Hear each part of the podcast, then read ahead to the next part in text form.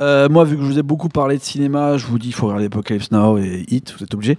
Mais sinon, il y a un mec qui s'appelle Patch Kennedy, qui est un acteur en fait euh, qu'on a pu voir dans pas mal de séries en second rôle euh, dans du cinéma, qui fait donc qui vit de, la comédie et même de YouTube et de Vine depuis pas mal de temps, qui a sorti son premier album solo à plus de 35 ans en disant en fait je rappe depuis que j'ai 7 ans.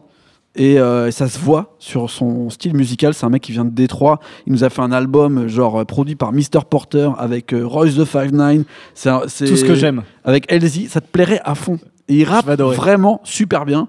Donc moi, ça m'a fait marrer parce que c'est un mec qui était dans Blue Mountain State, un- une série débile où il jouait un, un footballeur américain vraiment mongol de fou.